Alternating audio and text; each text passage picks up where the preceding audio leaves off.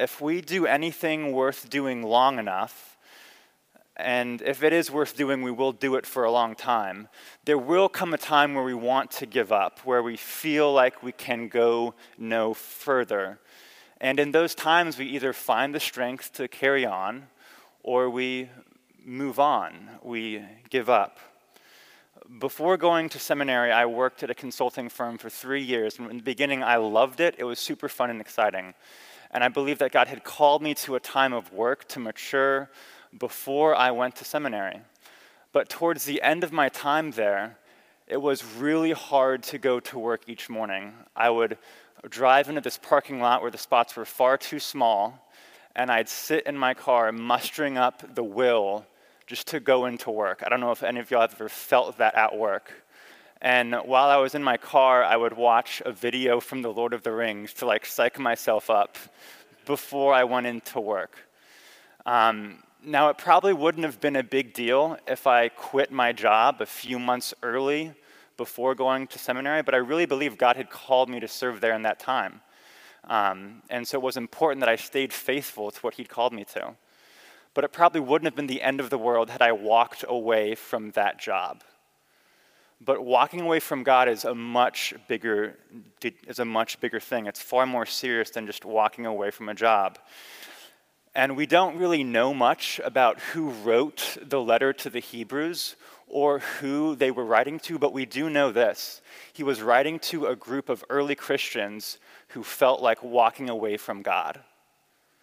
That's how they felt and what they were going through. From the, the letter, just before we start our passage here, the author talks about how people from this church community had been imprisoned, that some people had their property taken away from them.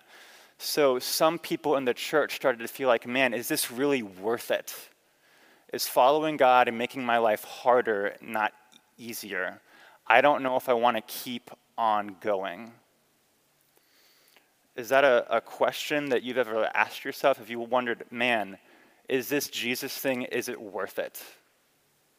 I don't know if I have the strength to carry on. If you have, you have company with Christians in the early church, and you have company with lots of Christians today as, as well a mentor of mine once quipped that people often start to feel this sense of hopelessness, the sense of, I don't know if I can carry on, because they might feel that either God is not there, that God does not care, or that God is unfair. And so maybe it's hard for you to carry on right now because it feels like God is not there. Maybe it seems you've been showing up for God for a very long time, but He hasn't shown up for you. Or maybe you feel like God doesn't care. A new school year is about to start. You're filled with all of the same anxieties. And you've heard before that perfect love casts out fear. So, if that's what God's love is like, why am I still so fearful? Does God actually care about me? Or, or maybe you know that God is there and you know that He cares about you, but He seems unfair, He seems unjust. Perhaps you've seen or read about or experienced Christian leaders who have not acted in a way that feels very Christian. And you're like, how could God let that happen? I don't know if I want to follow that kind of God. There, there are lots of different reasons that we might feel like we don't want to carry on. But for whatever the, the, the reason is, we can arrive at a place of spiritual exhaustion. And the question is how do we keep on keeping on when we feel like we can't keep up? That's what the author of Hebrews is speaking to.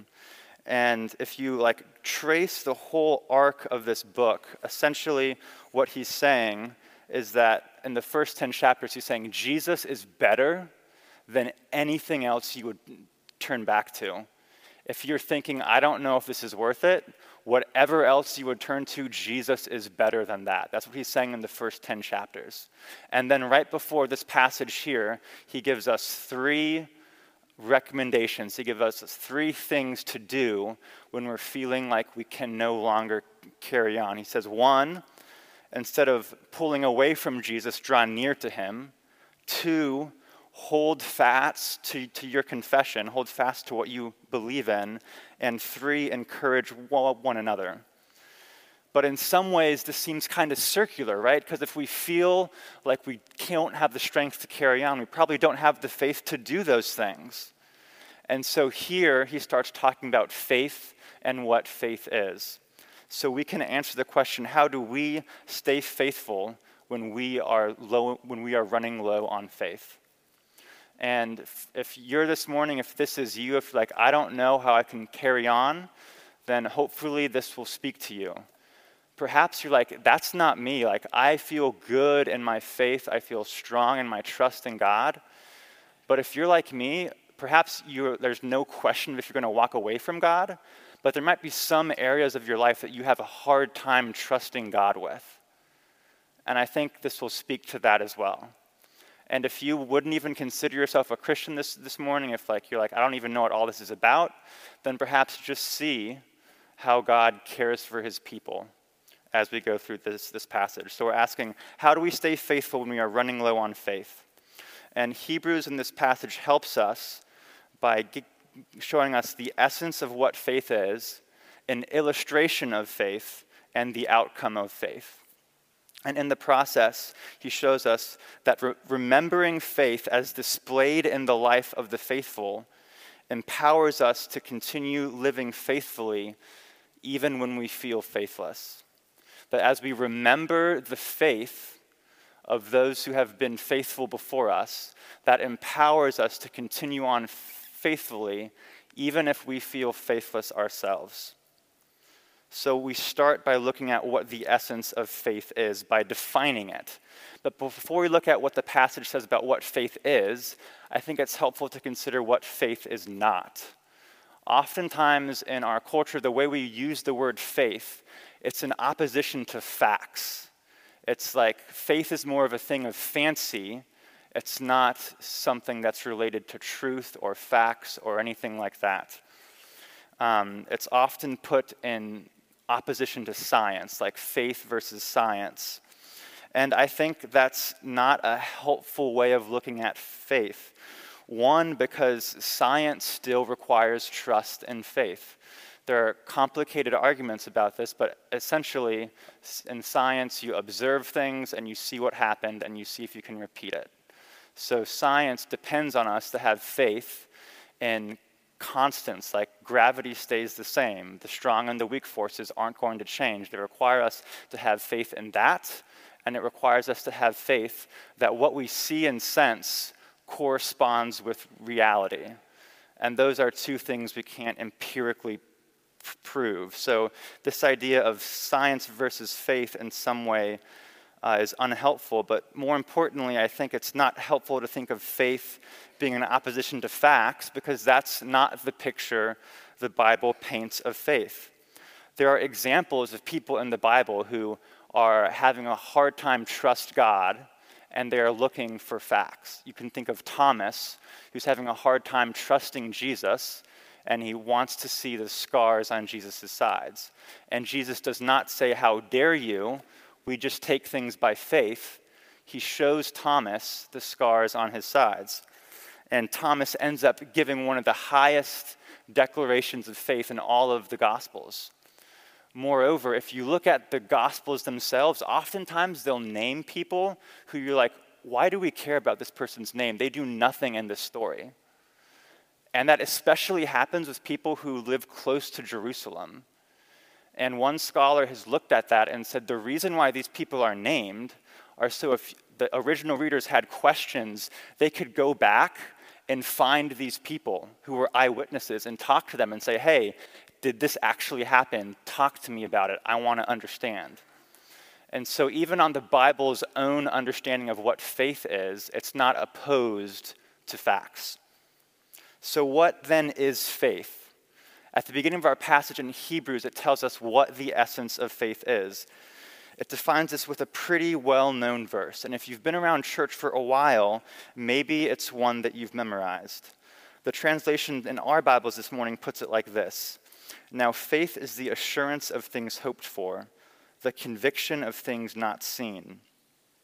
But I think this wording is a little misleading because assurance and conviction both have this sense of like a subjective thing, a subjective feeling that I have. Um, and that, that would reinforce this idea that, that we have that faith is opposed to facts, that faith is just a feeling that we have. But for one, I think the word for conviction is probably better translated as evidence or demonstration. And the word for assurance is even tr- trickier. And when I looked it up, I got super excited about this Greek philosophical concept that it referred to. And then as I tried to explain it, I realized I didn't fully get it either. And so if I tried to explain it to y'all, it would be an exercise in futility. So instead of that, I'm going to offer a translation that's similar to what the KJV uses, the King James, and what the New Living Translation does. They put this verse this way Faith shows the reality of what we hope for, it is the evidence of things we cannot see. Do you hear the difference there? Here it's talking about faith shows the reality of what we hope for. Faith is grounded in reality, but it's just a reality that we cannot yet see. So faith is not just about feelings, it's about a reality, but one that has not fully happened yet. And one way we can think about this is something that's very familiar to us. We can think about it kind of like a receipt. So, how many people have ordered something online in the past month? Okay. The most recent thing I ordered online was some like starter cubes for charcoal. And when I made the purchase online, I got an email confirmation. Now, I couldn't see where they were in the warehouse, or I couldn't see what was happening, but I got this email message that said, Hey, this is on the way. You can't see what's happening yet, but we know that there's a reality that you cannot see that is in the works, and it will soon come to you. That's what I think this picture of faith that the Bible paints is like. Faith helps us to look to things that are real and true and are grounded in facts, but just things that we cannot yet see. And I think for me, this is encouraging when there are times in my life when it seems that my faith is running low. Because faith is just not about me or my feelings, but it rests in reality itself. And when this is the, the, the, case, it's helpful to look to promises in the Bible. There are lots of different confirmation emails, so to speak, that the Bible gives us of this is what's true.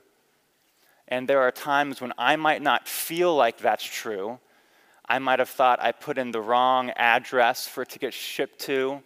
I might have thought it got lost in the mail, but I can go to the confirmation email and say, oh no, it's on the way. And that's what some of the promises in Bible verses are like. They can assure us of the reality that we cannot yet see. And so it's helpful to know what are those ways in which I struggle to trust that reality and what are promises I can cling to that can help me there. So, for me to put my cards on the table, it's easy for me to believe that my worth before God depends upon my performance. If I don't do well enough, then God won't love me.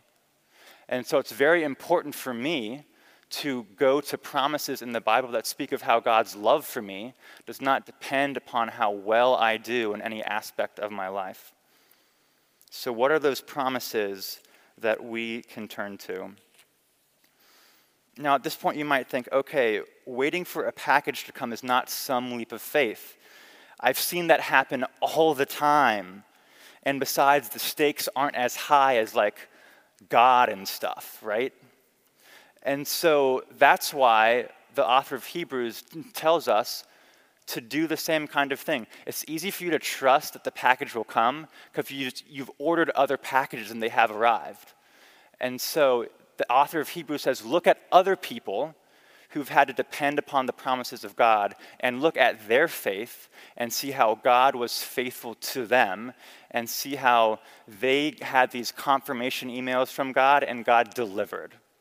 Look at other people to help us as well.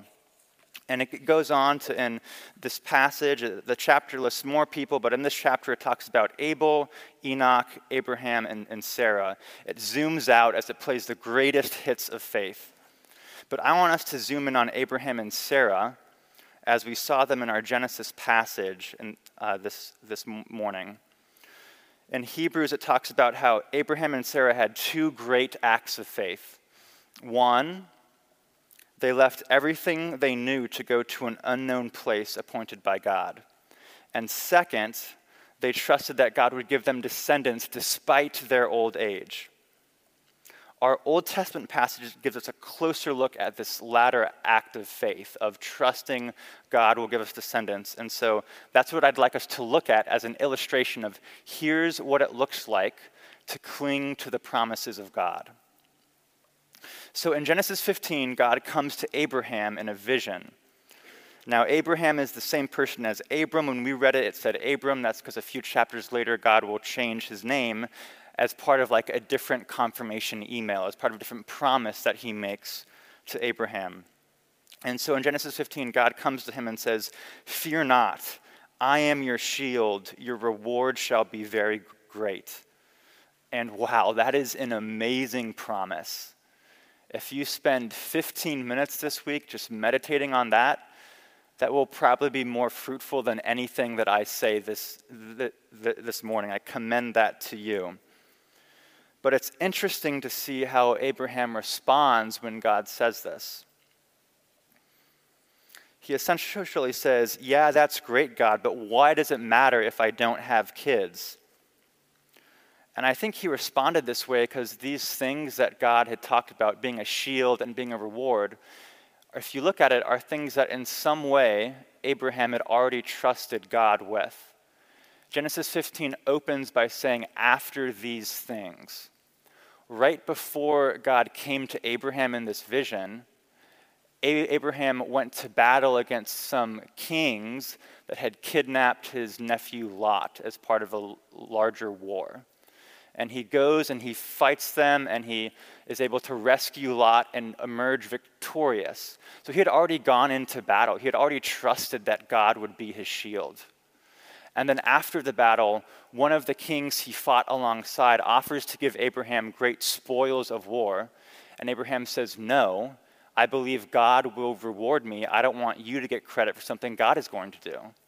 So he also already trusts that God is going to reward him.